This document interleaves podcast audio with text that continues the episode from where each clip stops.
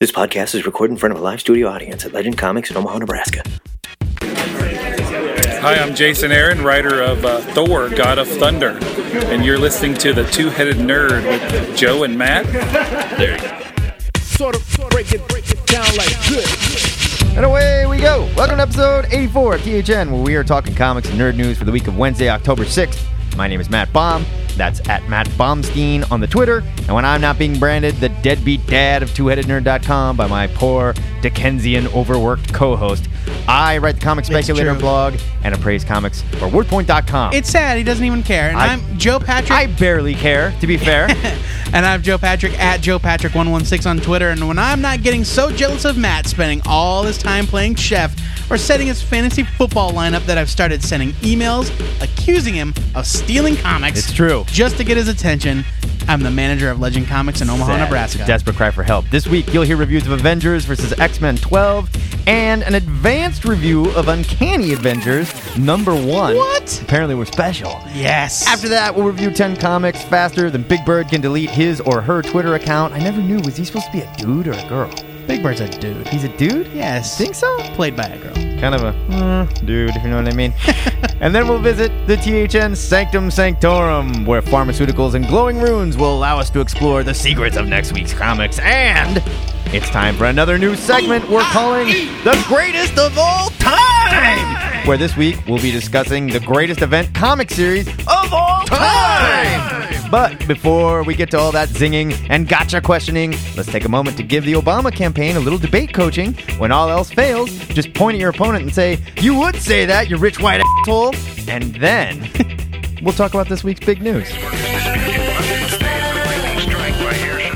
Mark it on your calendars, ladies and gentlemen. Matt Baum was right about something. Oh, give me a break. I'm always right. Sort of.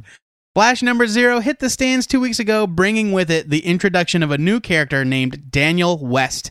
I immediately received a frantic text from Matt wondering if this was DC's way of sticking it to fans and making it impossible to introduce Wally into the new 52. I told him he was being paranoid again and that the name was just a coincidence.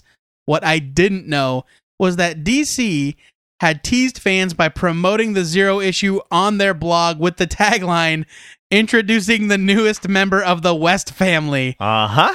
now, in an interview this week on Newsarama, Flash writers Francis Manipul and Brian Bucoletto have confirmed that Daniel West is a character to watch and that Iris West is his sister. Wally fans will remember that historically, Iris is Wally's aunt, but the writers were careful not to make any further comments on the matter. So, while Matt was right that Daniel West is more than a throwaway character, he was wrong about DC closing the door on Wally. It seems like quite the opposite. So, what do you think? What do you have to say for yourself? Thank you for not calling me Bomber. What do you think, Bomber? Screw you. One of two things. This is them preparing to introduce a young Wally that I hate. I don't want to see him as a little kid. Or, whoops, another editorial screw up. We didn't even think about it. You know, when we just kind of threw that out there, like maybe they they wouldn't didn't have. even occur to him. You know? I don't think they You would don't have. know, but you don't know. That's the thing. They with wouldn't DC have anymore. promoted it on their blog. No, they wouldn't have promoted their blog unless afterwards they were like, well, we did name him West. Let's just, I don't know, Yeah. throw something else in there. I agree that I don't like I think it's planned. I think they definitely have a plan to introduce a character named Wally into the new continuity. I, pro- But maybe. I agree that I am not interested in seeing a, a little kid Wally West. This No. guy this guy looked even though it was set 5 years in the past, this guy looked young. yeah, real young. Like certainly not old enough to have somebody as old as say Nightwing Yeah. and I don't want it. Like m- the reason I love Wally West so much is that you know we watched him grow up once already. Nightwing was his best friend, Right. Like you, you lose all of that. Yeah. And even if they can't, unless they can somehow change it, maybe they're throwing a curveball and saying that he's not Wally's dad. Maybe there's another member of the family. Maybe. But if he's going to exist, he can't be the same character, period. He cannot. Because It's Wally true. West was basically stepped right into the shoes of the Flash. It's true. I And mean, and and- and you this can't continuity- have them both being, you know, police forensic officers and the Flash at the same time. It's just dumb. They- If they do this, well, Wally that- wasn't a cop, but I understand what you're right. saying. But I mean, if they do this, he's going to have to be a completely different character, and that Yeah. sucks. And I don't. Yeah, I agree. And I think that that's. I hate to say it, but I'd almost rather not have him. I would rather not have him too. Just forget it. Just write it off. I'm. It sucks, and I hate that too. But it's better that way. At least I can hold on to what I did love about the character. Well, listen, you're you can still hold on to what you did. No, love about I that can't. character. you big crybaby. I'm crossing it out of my brain right now. Didn't happen. another week, another round of Marvel Now teasers. Three more one word promo images hit the web this week, teasing new titles coming in January. The first was the word Savage, Yarr. which featured a familiar set of claw marks and Frank Cho, listed as the sole creator of the title. I hope it's not Wolverine. I hope it's Kazar. Next was Amateurs by you, Kieran Gillen. you haven't even read this yet, have you? Uh, no, I've read it. Next was Amateurs by Kieran Gillen and Jamie McKelvey. These images point towards long standing rumors of a Frank Cho Wolverine series and a Young Avengers revival from Gillen and McKelvey. Finally, the mysterious Superior teaser resurfaced, but this time the letters had a red and blue tint, and the creative team of Dan Slott, Ryan Stegman, Humberto Ramos, and Giuseppe Comunicoli Humberto. Humberto, which pretty much confirms, which pretty much confirms some sort of Spider-Man relaunch. I still don't get the superior thing. I don't either, but I mean, those guys are the s- Yeah, that's the current Spider Spider-Man. team, other right? than Ryan Se- Stegman, that is the current Spider-Man creative team. Right? Well, Stegman's gonna have to find a new job. He's Well, off it's FF. true. It's true. Also, this week, Marvel revealed the first details about Jonathan Hickman's upcoming New Avengers relaunch, confirming that the book will star the Illuminati, a group of Marvel's greatest heroes operating to guide the world in secret. Black Panther, who originally declined membership, and Beast will be new additions to the group, and Hickman promised that the group will have to deal with Namor's crimes during Avengers vs. X Men, especially his attack on the Black Panther's kingdom of Wakanda. Joe, are you done with this teaser bullshit, or is it just me? I'm, I kind of just want him to rip the band-aid off at this I point. know. I know. Uh, Let's go in reverse order. New Avengers. Awesome. It is Totally now awesome. like my number one most anticipated Marvel novel. totally awesome. Call it Avengers Illuminati. You can call it New Avengers. I don't care. I care. I did New Avengers. The new is just dumb. Stop calling things new. It's not new anymore. Call it Avengers Illuminati. I, I agree with you there. I agree with you there. I love the idea that the Beast is stepping in to kind of like take Charles Xavier's place. yeah, that's pretty cool. uh, Hickman said that of all of the like everyone in this group thinks that they're in charge, except one of them is like a foot soldier who's kind of conflicted. I Right. think that's Beast. That's got to be Beast's role because everyone else was already in the Illuminati, other than Black Panther, who is a king. I suppose. Uh, he obviously he already thinks he's better than everybody. I would also like to see Hank become the new Charles Xavier, like the Ooh. leader of the X Men, the It's headmaster. Xavier. it's Xavier. It's dude. not.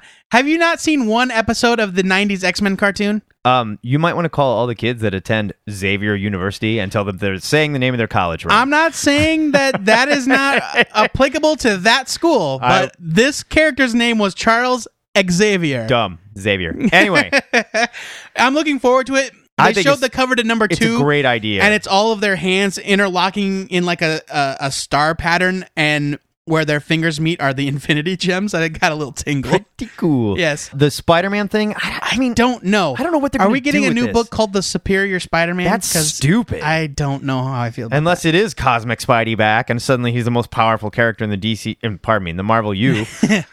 Uh, I'm thinking that is something that's going to be unveiled at New York Comic Con next week. I'm kind of eager to find out. I'm glad that it looks like Dan Slott's staying on the book. yeah, definitely. And I like the artists we have now. I love Giuseppe Camincoli. Oh, he's fantastic. I love Ryan Stegman. I Glad do to see too. him drawing Amazing Spider-Man. Love him too.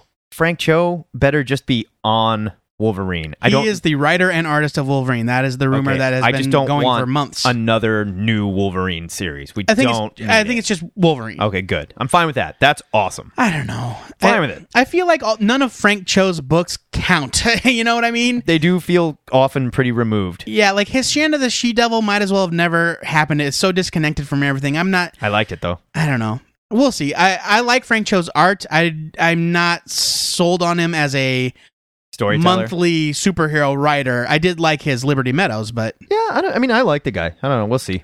uh, and this Young Avengers thing by uh, Gillen and McKelvey, great choice of creative team. Call it Young Avengers. Don't call it anything else. I think that's the plan. That is Good. a strong rumor. It's been Good. going again for months that it's Young Avengers. Good. I hope it's more than just Kid Loki, Wiccan, and um, Miss America. Oh, Chavez. you know it is. I want all of the Young Avengers. They're- Otherwise, it's not really the. They're Young probably Avengers. just the newest members or something. sure, uh, but some of these have me excited. Some of them have me skeptical.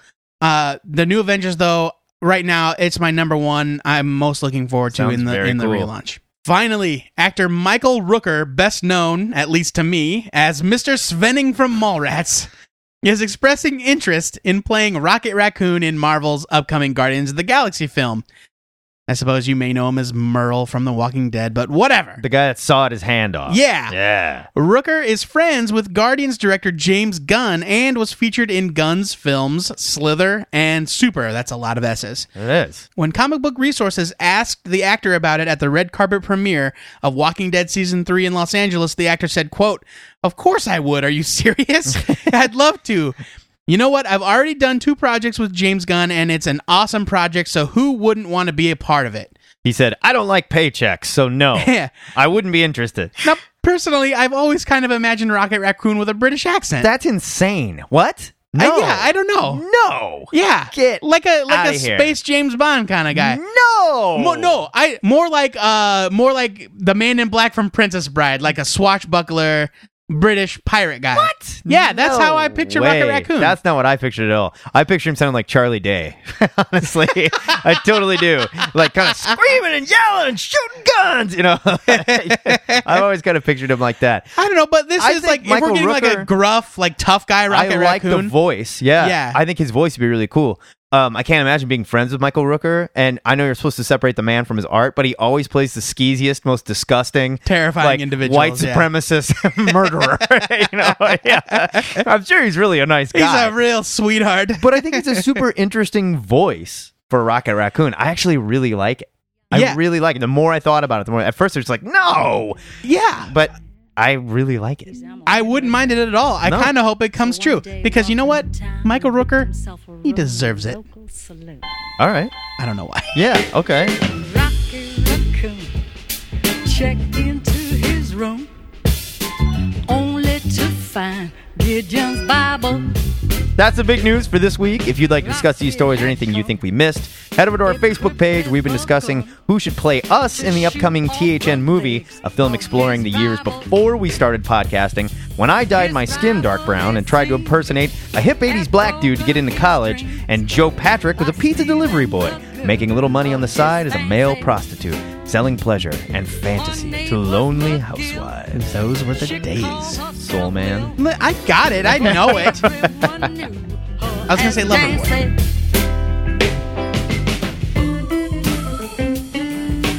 Every week, my big baby brother Joe Patrick posts the aptly named question of the week on our Facebook and Twitter. If you want to play along, all you have to do is become a fan on Facebook or follow us on Twitter, and we might read your response on the air, making you instantly internet famous. This week's question was What comic book death hit you the hardest as a fan? Joe Patrick, what are the listeners saying?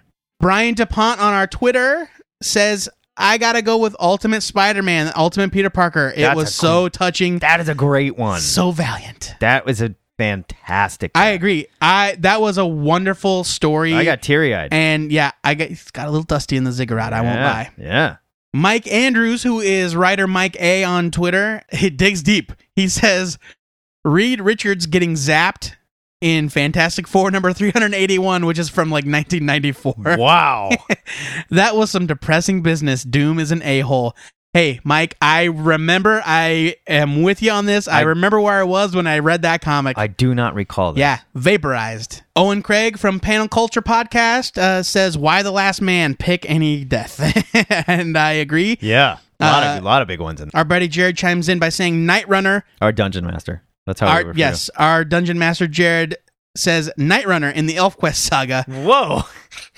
Damn, that really bummed me out. I always think it's kind of funny when people admit that they read or liked ElfQuest. You know, it's like, whoa, really? You're you're brave. Jared continues, I was 14 or so. Sure, he was only a wolf, but he was Cutter's first wolf friend and super buddy. I think I was reading it around the same time my first childhood pet was put down, so it struck home with me. Oh, As a fine older gentleman, I cried over ampersand in Why the Last Man, and my wife made fun of me. Animal death hits me hard, I guess. That's no joke. Uh, the final issue of Why the Last Man yeah, is a tearjerker. pretty gut wrenching. Yes. Stephen Dowell, who is a first time contributor from our Facebook page. Welcome aboard, Steven. Welcome aboard, Stephen. Says Supergirl in Crisis on Infinite Earths depressed me for a week at the time. yeah, that was And huge back that in the day. was huge for me, and we'll talk about that later in the show. Chris Duffy, PhD, on Facebook says he's a doctor. Dr. Chris Duffy says he didn't go to school for eight years to be called Mister Chris Duffy. That's right. Hawkeye in Avengers Disassembled.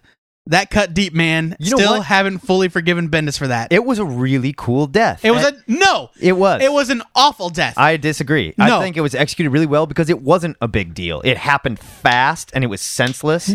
And like yes, we've- it was senseless. we haven't seen superhero deaths like that for a long It- time where it's just like what no not like this this is ridiculous you know Hawkeye doesn't have a buckle on his quiver that he can't just whip that thing off in a second. apparently not Nonsense. bet he does now Chris Duffy, I am with you.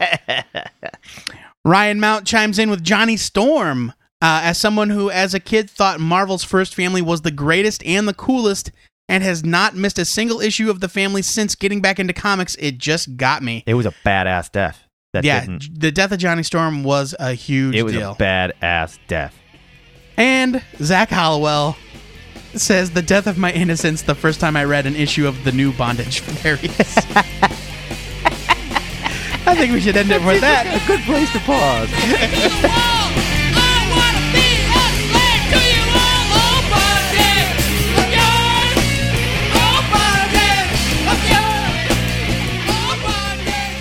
It's review time on THN, where each week Matt and I accept our check from Marvel Entertainment and then give glowing reviews to two randomly chosen new comics. completely random Matt, tell these kids about what comic you were not directly influenced to read. This week, I was not directly influenced to read Avengers versus X Men number 12 from Marvel. I mean, we had to talk about this. Of course. Come on. This one is written by Jason Aaron, Brian Michael Bendis, Ed Brubaker, Matt Fraction, and Jonathan Hickman, I believe. Script by Jason Aaron, Collectively, they are the Marvel architects. The Architects. I hate that term. With art by just plain old Adam Kubert, all by himself. This is the big conclusion to the year long Marvel event you thought might never end. And with AVX consequences shipping next week and Avengers plus X Men starting soon, we can all rest assured it's nowhere near over. That's right. In this issue, we see the big knockdown, drag out, last ditch battle of the combined Avengers and X Men versus the Dark Phoenix Cyclops, who is throwing a fit of cataclysmic proportions, and only two lovely ladies have the power to stop him. Whoa. My relationship with Avix has been a complicated one, to say the least. There were issues of this series I really, really enjoyed, and others that seemed to go nowhere, stretching a story that probably could have been told in six issues to a whopping 12 I would have allowed him eight. eight. All right, uh, I think that's fair. Trim four. Trim Yeah. the fat. Here we are at the finale, and for one reason or another, the Avengers are still Yes! trying to punch know. Cyclops in the face to stop him. Right? Ugh, Okay. I was This- so mad. This reminds me of the George Reeves Superman, where every time he bumped into a bank robber or a gangster, they pulled their gun, shot at him six times, Every bullet. until the gun went click. It's watching the bullets do nothing, bounce off Superman's chest. Then they looked at him and threw their gun at him. you know, like really, the shooting didn't work, and but you're gonna try this. I- It's seriously, guys. The Avengers have been getting their heads kicked in for a year now. They're fighting a to be guy- fair, it's come out pretty much twice a month, so six months. fair enough. They're fighting an enemy that punches the Hulk from Sydney, Australia to Sacramento, California. They Yep. show it. You Yep. know? And it's actually a really cool series of panels where they show Cyclops kicking their butts all over the world. And, you know, and they're con- not to mention the fact that they are constantly reminding the reader, like, we're way out of our league here. There's this isn't working. Like, for 12 issues, they've been telling us this isn't working. This Yes, isn't working. and this isn't working. This isn't the first time they've tried it either. No. They I mean, it, it didn't work when there were five of them. What Right. made them think it would work when there's one of them? I know, and they just keep coming back and trying to punch him, essentially. Like, I can't count how many panels are of the Red Hulk punching Scott in the face and nothing is happening. You Yeah. know, it's just like, whatever. Now, on a certain Marvel fanboy level, I have to admit, Kubert's spread pages of the Avengers and the X Men teaming up and fighting still make me feel warm and fuzzy inside. But I honestly, I don't know if I have it in me to read another huge crossover event that focuses on a series of fistfights. Because ultimately, here, again, the same thing that they were guilty of with Fear itself and House of M, you've got a whole lot of premise, but not a whole lot going on. I think that's what this book is guiltiest of. There's been page after page after page of hit him in the face, it didn't work, let's run away. Hit him in the face again, it didn't Sure. work, let's run away. I mean, and I liked the Avengers going to Kunlun and them tying the Iron Fist mythos into it and stuff. Yeah. That's really cool. But there just isn't a lot that went on In, here. in hindsight and in the book's defense, we did say that we were looking forward to this event because we were tired of the heavy-handed allegory, Yes. you know, like fear Yes. itself. Isn't the world such a terrible place? but I'm afraid the needle may have swung too, too far, in right, the other direction. Right. We wanted a book that was action and fun. Yes. And, they- when it hit, they did it. we definitely got action and fun. But you can't give me the Phoenix and have the Avengers trying to hit him to death. Yeah, it's, it's just- just it's stupid. It's dumb.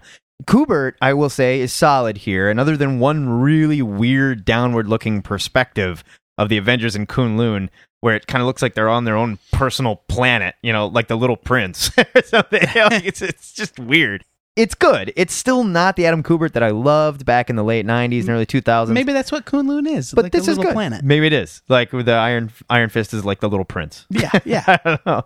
I like the end a lot more than I thought I would, but it seems to be in spite of the story itself. I'm not going to spoil anything here, but I did think the way that the Phoenix Force was dealt with was very clever, but it left me with a lot of questions. After the Phoenix is defeated, we all knew that was coming. you Right, know, right, right, right. It wins and the Marvel Universe ends.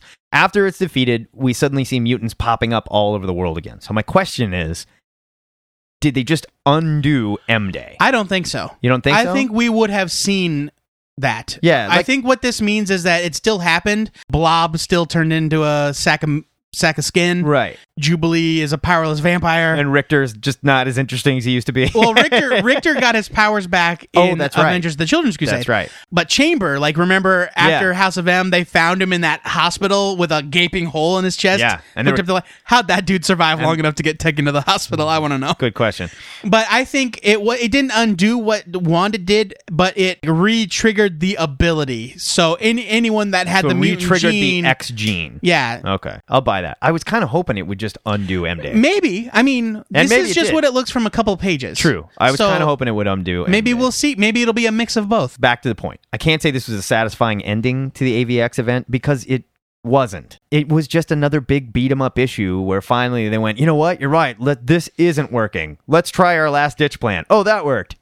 you know. yeah i i guess the problem for me is i feel like maybe they switched gears at certain points and tried to go in a different direction and part of it is because of the or part of it i suspect is because there were so many cooks in this kitchen That's where I was going to go with this. you know I- if if like for example okay, we're going to talk about uncanny x-men from this week later that was amazing Right. Kieran Right? Gillen nailed it. yes uh, and Spoiler alert, I give it a buy it in the ludicrous. draft. you know and that's just one writer focused on Yeah. on the events uh, I going like on all these writers. I immensely enjoy it all should these have been a writers. singular writer i think or two of them even. I think two of them would have been fine. and i will and the thing is, is that i'm fine if they all plotted it together Sure. but bouncing from writer to writer from issue to issue was i too think disjointed. hurt the book it was too disjointed. like nova at the beginning of the series was the one that told them the phoenix was coming Right. nova was not seen again until issue 12 Uh yeah, like the Why? fifth to the last page. Why? of issue 12. uh, we get such such a big deal about how Hope and the Scarlet Witch are the only ones that can stop the Phoenix, and I get it, and that's fine. They give him the Care Bear stare, and it's over. Pretty much. Yeah, I mean like but why didn't they do that uh, six months ago? my Why didn't they question- do that and- five issues And ago? my problem with the Scarlet Witch is she's way too powerful. And if you've got this character in your team, why do the Avengers ever lose any fight? Why doesn't she just go, nope, nobody died. You know, and everybody's fine. Or "Psst, go away, Doctor Doom, and he goes That's away. a whole you nother. know? That's a whole nother. I'm not going to go into argument. that. Yeah, I'm giving this a skim it, and Mm. I'm giving this a skim it. I'm not going to say leave it because it wasn't terrible, and I have to admit, I really, really like where this steers the direction of the Marvel universe, and I'm think it was very effective in that sense. right. But here's Does you know, that make it a good story? No. You're right. And I agree. I was so excited, and I feel like this is the same story with all events. Right. They can never live up to the hype because that's all these marketers do is hype, Right. hype, hype, hype, hype. I get so excited for what is to follow. Like the reason Yeah. I was so excited for Siege because I wanted the heroic age. Right. And I thought, you know, Dark Reign was going to be fun, which is why I was excited for Secret Invasion to end. Or the endings never really deliver on the hype. Yeah. And I would argue that the next event they do, it can't be a giant world shaking, you know, bad guy shows up to crack the planet in half story. They need to do something on a smaller scale, a smaller, more personal scale to make me care. Because I'm just tired of it. I'm tired of super bad guy shows up and either twists good guys into bad guys and makes them fight each other. They've done this like three times in the past 10 years, in the past five years. It- It's been like hero turns against hero because of really powerful bad thing, you know, Yeah. like whether it's an enchanted hammer, you know, weapon or the Phoenix Force. I mean, I'm just, I'm over it. I want, I But want, I am- I want the next story to be about how the Red Skull is about to conquer the world and bring back Hitler. you know, let that, let- Yeah. how about the heroes fight the villains? Yeah, that's fun, you know, for a change. Uh, I have to give it a skim it as well. And while I was excited about the aftermath, I have to say, like, not that it's the same thing, but no one would say that one more day is a great is was worth it because of what came from Brand New Day. Oh, Right? yeah, yeah, yeah. So the aftermath doesn't necessarily justify a mediocre story. This needed to be better. It had fun moments, but overall, it was a lot of mo- a lot of money and a lot of issues spent, and a lot of uh, the issues I was just left wanting. And if the tie-ins are better than the main, your guys are not doing it right. I agree. Uh, so skim it from me. Joe Patrick, tell us about Uncanny Avengers number one. Hey, this is written by Rick Remender with art by John Cassidy and colors by Laura Martin. Here's your solicit in typical Marvel bullet point style. Captain America begins his quest to create a sanctioned Avengers unit comprised of Avengers and X Men, humans and mutants working together. So, why is Professor Xavier's dream more at risk than ever? Bullet, the funeral of one of Marvel's greatest heroes. Bullet, the first attack of the most loathsome villain in history, will quake the Marvel Universe forever. But following the events of Avengers vs. X Men, can Captain America pull together a team that can get along for its first mission? I think from here on out, we announce every bullet. sure. Every bullet point gets announced. And if you're going to do it, we're going to read them off. That's right. Now, an advanced copy of this issue arrived at Legend this week, and who was I to deny it? I'd hardly be doing my duty as a comics journalist if I didn't let my listeners know what I thought of the flagship title of the Marvel Now relaunch. The book opens with a fairly grim bit of brain surgery and a villainous monologue worthy of Doctor Doom, followed by the funeral of Charles Xavier. Let me tell you, the only thing I love more than wedding issues, funeral issues. yeah, and it was good. oh, I love them. It was good. Uh, there were some less than inspiring words from Wolverine, and then the issue transitions to Havoc visiting his brother in prison, a scene that kind of makes Cyclops look crazier than a bag of cats. you know what I love? Havoc. I love Havoc. Oh my god, I'm so glad to have him back. Havoc, Havoc was in one of the first comics I ever read before I'd even knew knew what the X Men were. really? Yep, for real.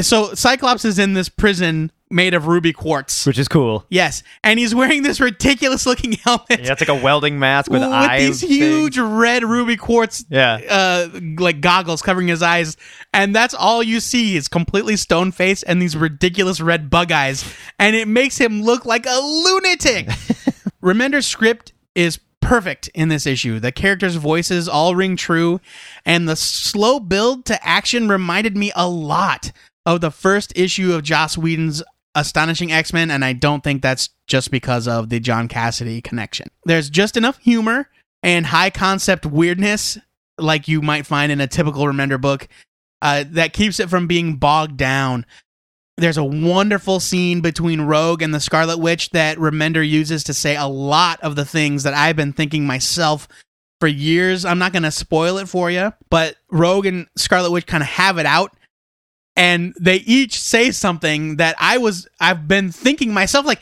yeah, yes. why is this? Like literally for years since House of M. Nice. Joan Cassidy's art is phenomenal. He's a master storyteller, and there's really nothing more to say about it. His partnership with Laura Martin on the colors, long term partners in in comics, and they just produce some amazing visuals. This is a beautiful book through and through. If I have one criticism, it's that Cassidy's art always makes superheroes and villains look really kind of silly to I me. feel the same way. It's like I love Steve Dillon, but I don't like Steve Dillon drawing superheroes. right. Like when he draws Spider Man, it looks Spider Man looks dumb. Yeah. And I'm not saying that it's not a beautiful book. Right. This is a beautiful book. Cassidy's a wonderful artist, but his design choices just don't seem to fit well with how I perceive superheroes. He's the originator of the huge silver dollar sized chainmail on Captain America, which I hate. See, I think it's kind of cool. I hate it. And we've been stuck with it for so long. Mm. I think it's kind of cool. It it's like his style is so detailed and realistic that some of the more fantastic elements just stand out as bizarre. Well, and not to mention the fact that he kind of draws his stuff the way like he's so talented that if people really put these costumes on, this is they would look kind of ridiculous, and this is probably what they would kind of look like. Yeah, you're right. know? Like if you look at his Thor, Thor doesn't appear too much in this book, but if you look at his Thor, it looks kind of goofy. Yeah. It looks like a homeless dude wearing a like a tin can on his head. And that's Thor's design, right? I mean, that's Yeah. what Thor looks like. yes, and it just looks odd. But it's so well executed and wonderful to look at that I end up forgiving it. The book ends with an amazing cliffhanger that made me squeal with the del- delight. And it is such an over the top fun idea that I can't wait to see what becomes of it. The bottom line is that I think Marvel now is off to a really good start. And Uncanny Avengers is the perfect book to kick it off. I'm giving it a buy it. haven't read it yet. Good work. No, but I'm really excited for it. I Joe loved it. Patrick kept it from me to punish me all week. That is not true. You're sit- it's sitting right there. It's uncanny the way you always call every time I think about you. So that is a double skim it for Avengers vs. X-Men 12 and a single buy it from Joe Patrick for Uncanny Avengers number one. Of course, we want to know what you A's and X's thought of these comics. So hit us up on the comment section for this episode on twoheadednerd.com and let us know how drawn out and money driven our reviews really were. My opinion's not for sale, Marvel. Mine is. Mine's absolutely for sale. It's uncanny, baby, please don't you know, girl. When I was lonely, you were my friend. When I needed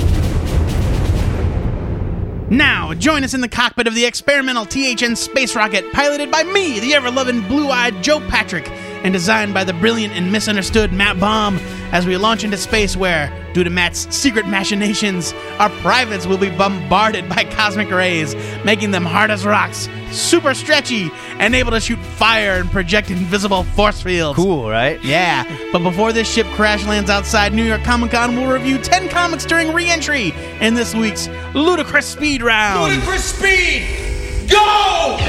Speed!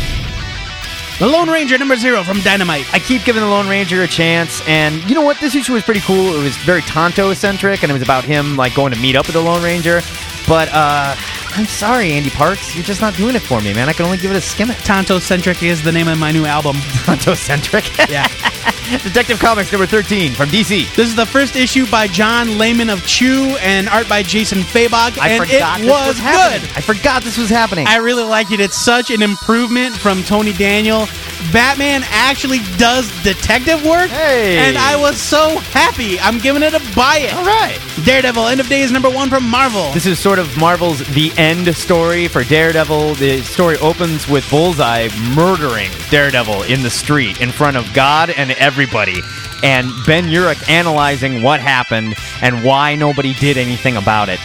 There is not much I love more than Brian Michael Bendis writing Ben Urich. He's so good at it. This was really good. This was excellent. I didn't love the art, but I'm still giving it a huge buy. it. yep, it was great. Legends of the Dark Knight number one from DC. This is a print version of the digital first Batman stories that are running uh, that DC is uh, running.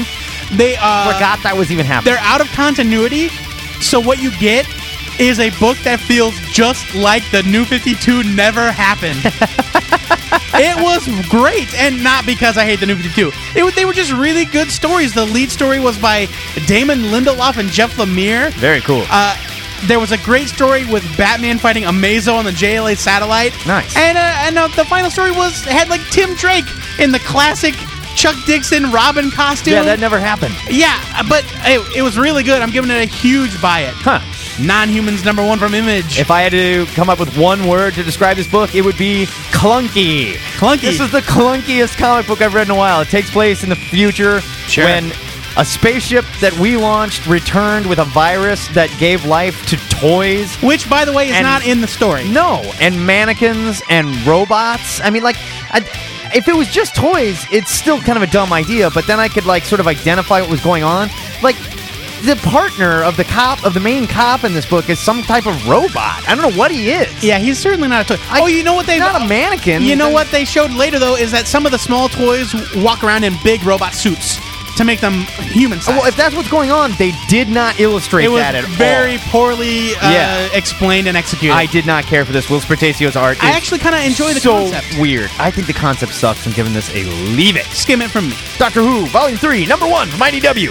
I have not really cared about the Doctor Who comics up till this point, but Andy Diggle and Mark Buckingham were the creative team, and I had to try it. Yeah. I'm a huge Doctor Who Pretty fan. irresistible. And this was okay. It was okay. It's just not as much fun in comic form, just like Star Trek and Star Wars. Sorry, I guys. really like Star Trek comics. It's fine, but they're just there's. It's not the same as as seeing it. the Uh, magic isn't quite there. yeah. Okay. So it's it's well executed enough, I, but I'm giving it a skim it only for like huge Doctor Who fans. fair enough. Uncanny X Men number 19 from Marvel. Pretend like we didn't talk about this. Uh, Dale Eaglesham does the Buy it! provides the art here for a story called "The Passion of Scott Summers" by Yeah. Kieran Gillen. This was excellent. really great. And had they cut out some of the crap that was going on in Avengers vs. X Men and put a story like this in there for the final issue, man. And honestly, it reads side by side with Avengers vs. X Men 12. This was so good. So good. I got to give this a huge buy it. Please give Dale Eaglesham a job. Please, please, please. I hope that the uh, problem is not that he's too slow to do it monthly. A versus X. Pardon me. AVX versus number six, Marvel. Uh, You don't know how glad I am to never have to say that title again. Stupid. this was the best issue of this series, and not because it was full of pathos or or filled in plot. It was just fun. Scarlet Witch fought Hope, and it was hilarious. Like.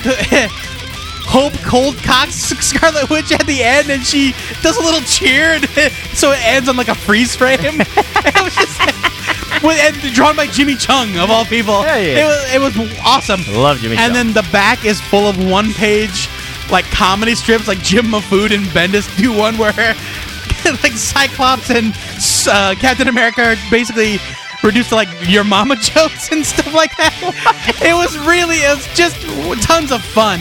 Um, pointless but fun. I'm giving it a buy it. Minimum Carnage Alpha from Marvel. This sets up the crossover that's going to run through Scarlet Spider and Venom, and I'm not sure if I could care less. Cullen Bunn seems to be getting a lot of these projects. All Uh, co-written by Christopher Yost, if I'm not mistaken. Correct, but it upsets me that Cullen Bunn's name keeps popping up on comics that are really mediocre when I love his Sixth Gun so much. Yeah. There's just nothing here that I'm interested in. The art was not very good. You don't need to read this one. Leave it. I'll tell you what I felt reading it. I hate Carnage. I hate him. I will say that they have done some stuff to make him more interesting. I don't think recently. so. I disagree. but I still don't care. I don't know. Yeah. Guarding the Globe, number two from Image. I loved Guardian Globe number one, and I'm bringing up number two again because it was so good, and not enough of you are reading it. If you like Invincible, or even if you don't care about Invincible, but you only but you love great superhero stories, you need to buy this book. Please give Phil Hester and Todd Knock your money; they deserve it. Yeah, It's they're good people. Wonderful. Pay those guys. I love it. Next time Buy you see it. them, just hand them five bucks. yes.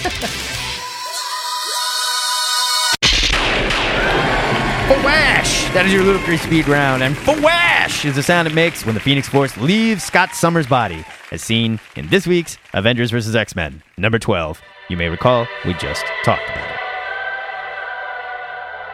The smell of burning incense and pungent oils calls us once again to the THN Sanctum Sanctorum, where we will be inserting DMT suppositories we scored from Mysterio last night in the hope that our hallucinatory spirit quest will lead us to the forbidden knowledge of next week's comics. Joe Patrick, pull up your pants and tell us what you'll be reading next week. My pick for next week is Batman number 13 by Scott Snyder and Greg Capullo. This is the long awaited return of the Joker and part one of the Death of the Family crossover between the Batman titles. I'm very excited. It's going to be creepy, creepy, creepy. The Joker's been missing for a year. Greg Capullo's been teasing how horrifying his new design is. Oh, yeah. I can't wait to see it. Matt, tell us what you'll be reading next week. Believe it or not, I'm excited. From MacGyver, Fugitive Gauntlet, I don't believe it. number one from Image. I loved MacGyver, the TV show, back in the day. Big fan. And this one is written by MacGyver creator David Lee Zlot. Slotoff. It looks like they forgot two or three vowels. in his name. Z L O T F F. That's Dave, gotta be a typo. If you listen to the show, if you could please tweet us and tell us how to pronounce that, it'd be great. Matt's such a big fan of MacGyver, he was still rocking the mullet when we met 10 years ago. I'm seriously excited for this. I mean, really, it's gonna be fun. I'm telling you. And our pick for trade or graphic novel of the week for next week is Saga Volume 1. this is your chance to jump on board. Yes, by Brian K. Vaughan. I'm sorry, Brian K. Period Vaughan. Thank you. And Fiona Staples. They've taken a self-imposed break to allow people to catch up, and this is the time. That's so cool. Yes. Or it's BS. I think it's because they didn't know if the book would be successful or not. oh, we gotta make more of this. Oh, okay. Regardless, Saga is amazing, and if you haven't picked up the issues, by God, pick up the trade. I think it's only It's $9.99 super cheap. for every issue so far in print. Buy it, come on already. As always, we want to know what you, Spirit Warriors, will be reading next week. But please, wash your hands after inserting your suppository and tweeting at us, posting on our Facebook, or responding on twoheadednerd.com in the comments section. Well, that was weird. Joe Patrick. And my butt hurts. My butt hurts too. Let's bring us back to earth and uh, read us some more answers to the question of the week. Let's talk about more dead people. Yeah, on Facebook, Dwight Brown. Speaking of dead people, Dwight Brown writes on Facebook Jason Todd affected him. He was an ass, but he tried to be a hero. And unlike Superman and Captain America, I didn't think he was coming back. The permanency, quote unquote, of his death made it hurt that much more. It really did feel like a death in the family. Yeah, That's, he got blowed up. I mean, it took forever for him to actually come back. It did. Stephen Kohler writes Barry Allen the uh, during Crisis on Infinite Earths. I was a kid when it happened, and it was my first experience with a major character's death. Plus, the way he withered away was terrifying for a child. I agree. It was really creepy. Uh, John Fitter writes that Jean Grey in the Dark Phoenix saga Oh, moved yeah. him. Wouldn't have cared as much at the time, but he wasn't jaded back then to enough to realize that they'd bring her back again and again and again. Fair enough. Andrew McBride writes in with an awesome answer. Doc, Breaker, Thunder, Crankcase, Heavy Metal, Crazy Legs, and my favorite, Quick Kick. G.I. Joe number 109 destroyed me. Watching Joe's get mowed down by a viper is Oh. very upsetting to a 10 year old. This is wonderful. This is why we put these questions out there to hear stuff Great like this. answer, That is Andrew. fantastic. Nice work. Great answers, everybody. Keep up the good work. Yeah, you guys are flooding us with answers, and we'd like to get as many as possible in there. Even if we don't read them, keep sending them, man, because we want to discuss them and talk about them. Because we love people it. see him on the on the page. right on, right on.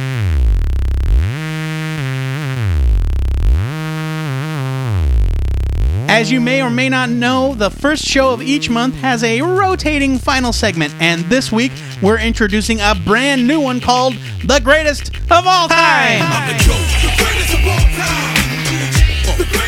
where we discuss the best of the best that the comic world has to offer. For our first GOAT segment, That's greatest of all time. Yeah. We'll be discussing the greatest event comic series of all time. When sitting down and trying to decide what is the greatest event series of all time, I really had to come to grips with the fact that I haven't really loved a lot of them. like the vast majority It's of more them. like I love the idea of, Yeah. an, of an event. what is your greatest event series of all time? No question. I didn't even need to think about it. It's Crisis on Infinite Earths. Yeah. The year was 1985. Yeah. And DC realized just how profoundly f their continuity was.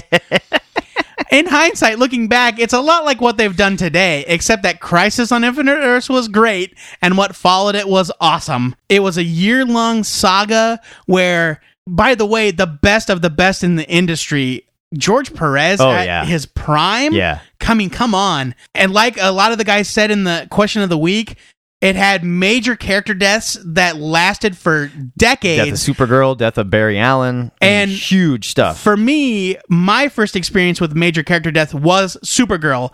My first issue of this series, I traded a copy of ElfQuest of all things on the bus to school for Crisis number 7. How does ElfQuest get mentioned on every I don't know. episode of this show? but I traded that dog for a copy of Crisis Number Seven. Sorry, Jared.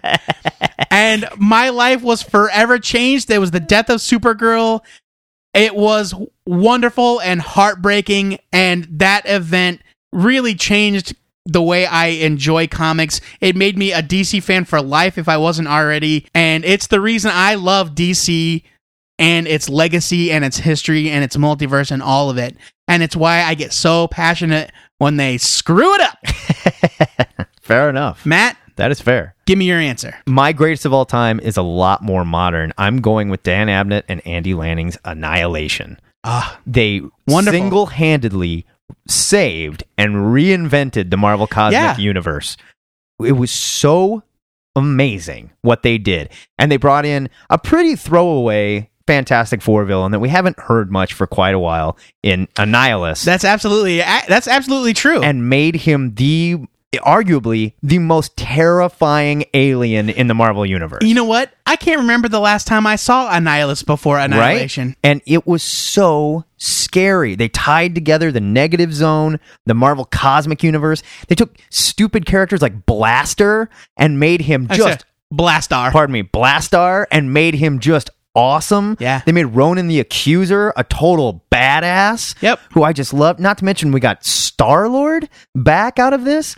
a revival Star-Lord- of Nova, Right. A character An that I amazing loved, revival that was of Nova. just toiling in obscurity. I never cared about Nova. And what came out of it was a whole new Guardians of the Galaxy series, a new Nova series that all slowly went away. And now but it's- while we had them, they were awesome. they were so fantastic. And it looks like they're going to be the basis for this next Avengers movie. yeah, And that's huge. We're getting a huge relaunch out of this. It was vastly underappreciated, vastly underread. Everybody should go and pick these stories up. They were so good and they're all collected. There's Annihilation 1, 2, and 3.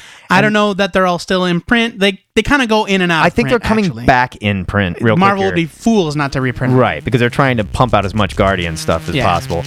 I love Annihilation. It is my greatest event comic of all time. That is an excellent choice. I'm the GOAT, the greatest of all time.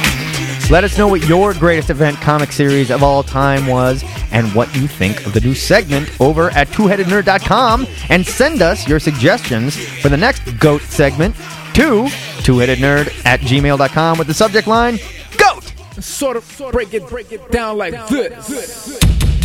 That is it for this bought and paid for heavy Marvel edition of THN. If two nerds subjecting their journalistic morals for a payoff is your idea of good podcasting, you can subscribe to this show on iTunes, where your star ratings and reviews help other listeners actually subscribe to this show, and they make us squeal like happy little piggies. Yes. Huge thanks to all of our donors. And if you'd like to help keep us in stacks of Marvel Comics, the best and only comics, with the official THN seal of approval, you can make your donation in any amount at the new and improved 2 nerd.com. I smoke a cigarette, it's got to be a Marvel comic cigarette. At 2 nerd.com, you can also find our answer to the question of the week in our weekly web only audio blog, the aptly named Answer of the Week. The most important audio blog you will ever hear. ever. And you'll also find some great content from all of the THN Love Slaves. Most recently, John from Burnt Wieners has posted another webcomic review, this time of Supermassive Black Hole. And Matt's wife, Casey, will really, truly, I promise, have part two of her adventure into Matt's Spotify account in Monday's Girl Meets Nerd. She was distracted by Looper last week. While you're there, you can find links to our Twitter feed and our email, twoheadednerd at gmail.com, where you can send us your love slash hate mail, or your comic that you'd like us to review, or your intro to the show. Send us your intro in MP3 format, and if it's awesome, you may get to introduce THN, and it doesn't have to be you. Say you bump into Dolly Parton or John Sununu. You can ask them to Or do your an intro. Uncle Ira. Yeah, whatever. So we're some crazy homeless guy with no teeth and a funny voice ask them to do the intro right there on the spot with your smartphone voice recorder. I want an army of nerds out there gathering as many intros from as many interesting and famous people as possible. Who's John Sanunu? Really? Yeah, I'll tell you when we're done. Okay. Next week on the show, it's time again for you guys to ask a nerd. So email us your nerdiest comic book questions or trivia challenges for me. I'm not going to call myself a comic book impresario. You are a comic book Daisy uh, Joe impresario. Come on. Listen, I just like to show how big my comic book brain is. Before we go, our weekly shout out goes to Jim O'Gorman, who was the first person to send us intros for the show from some awesome creators that he met at last week's Morrison Con. Word to you, Jimmy, and be sure to slap your children and tell them Uncle Matt says hi. Until next time, true believers, this is the Two Headed Nerd. Signing off.